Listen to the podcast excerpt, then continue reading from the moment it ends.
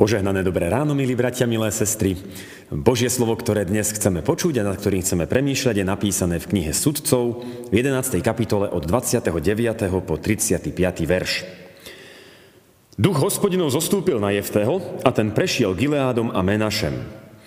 Potom prešiel do Gileádskej Micpy a z Gileádskej Micpy tiahol proti Amoncom.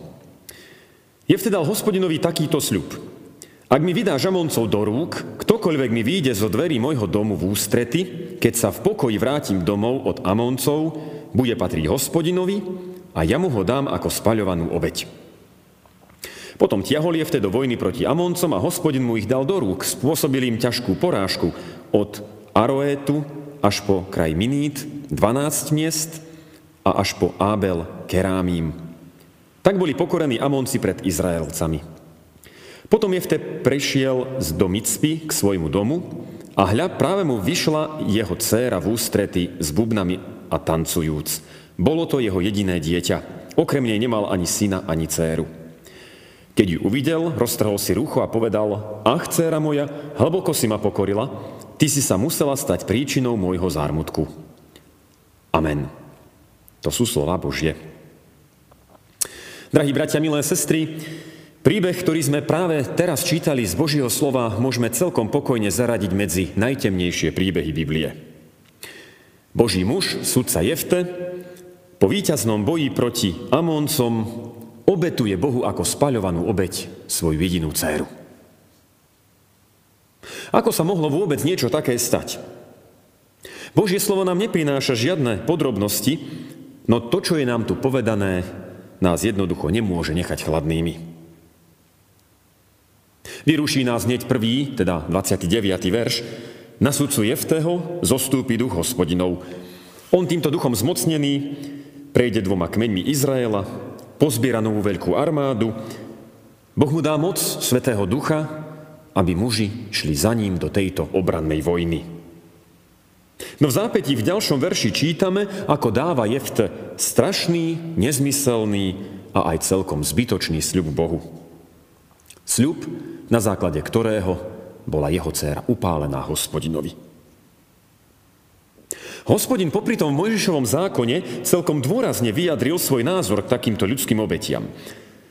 Je tam napísané, že pre nášho Boha je ohavnosťou obetovanie ľudí.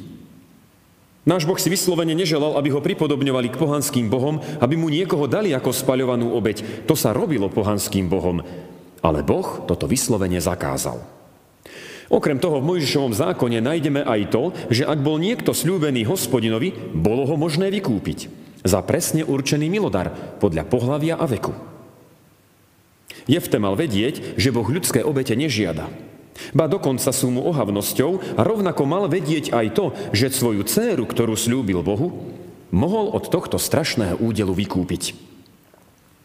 Ale nevedel to.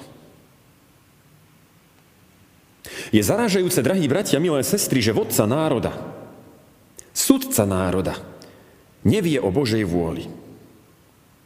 Nevie o Božej vôli ohľadom obetí, za to pohanské rituály dôverne pozná. O mnoho viac nás prekvapí, že nik z tých ľudí, ktorí stáli okolo Jefteho, nik z tých, ktorí toto počuli, si na Božiu vôľu nespomenuli. A ešte viac nás môže šokovať, že tú obeď hospodinovi predsa musel vykonať nejaký kňaz. To už ani kňazi nevedeli, čo si želá Boh? Úpadok Izraela v tejto fáze dejín je jednoducho príšerný. Kniha sudcov postupne prináša príbehy o tom, ako sa stále viac a viac izraelský národ hospodinovi vzdialuje. Úpadok to musel byť naozaj veľký. Jefteho dcéra zaplatila životom, Bohu bola daná obeď, ktorá mu je ohavnosťou a to preto, lebo nik nepoznal Božiu vôľu ani písmo. No najviac tohto všetkého, bratia a sestry, nás vyruší to, že to urobil muž, na ktorého zostúpil duch hospodinov.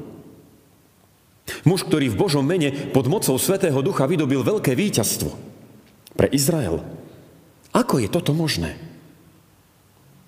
Nož, milí bratia, milé sestry, dar Svetého Ducha nie je niečo, čo nás urobí neomilných. V dare Svetého Ducha sme aj my dostali mnoho, dar viery a aj iné duchovné dary, ako o nich píše apoštol Pavel. No ak aj máme dar Svetého Ducha, neznamená to, že sme hneď neomilní teológovia. Božiu vôľu jednoducho musíme študovať. Otvárať písmo a spoznávať, čo si náš Boh želá a čo nie. Učiť sa o našom Bohu. Spoznávať, čo on schvaľuje a čo mu je ohavnosťou. Ako by ten Jefteho príbeh pokračoval, ak by Jefte Božiu vôľu poznal. Milí bratia, milé sestry, v moci Svetého Ducha môžeme vykonať veľké veci. Môžeme byť veľkí Boží služobníci, no ak pritom nebudeme spoznávať Božiu vôľu, celkom pokojne naše skutky môžu skončiť katastrofou. Amen. Pomodlíme sa. Dobrotivý Otče náš nebeský, daj nám poznávať Tvoju svetú vôľu.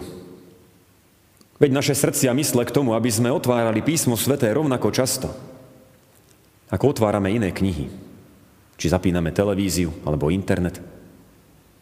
Daj nám, Pane, vôľu čítať Tvoje slovo a spoznávať Teba. Čo si žiadaš, a čo zavrhuješ. Pane, ved nás poznávaní pravdy Tvojho slova, aby sme žili tak, ako to Ty žiadaš. Aby sme dobre poznali, čo od nás chceš a čo nám zakazuješ. A nedaj nám spoliehať sa na našu vieru, na to, že si si nás vyvolil za veriacich a že si nám dal dar Svetého Ducha.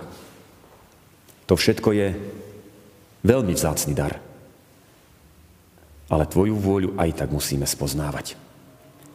Nož, Pane, ďakujeme Ti za to, že nám každý deň dávaš tú možnosť počuť Tvoje sveté slovo. Daj, aby sme ho v srdciach zachovali a podľa neho svoj život žili. Amen.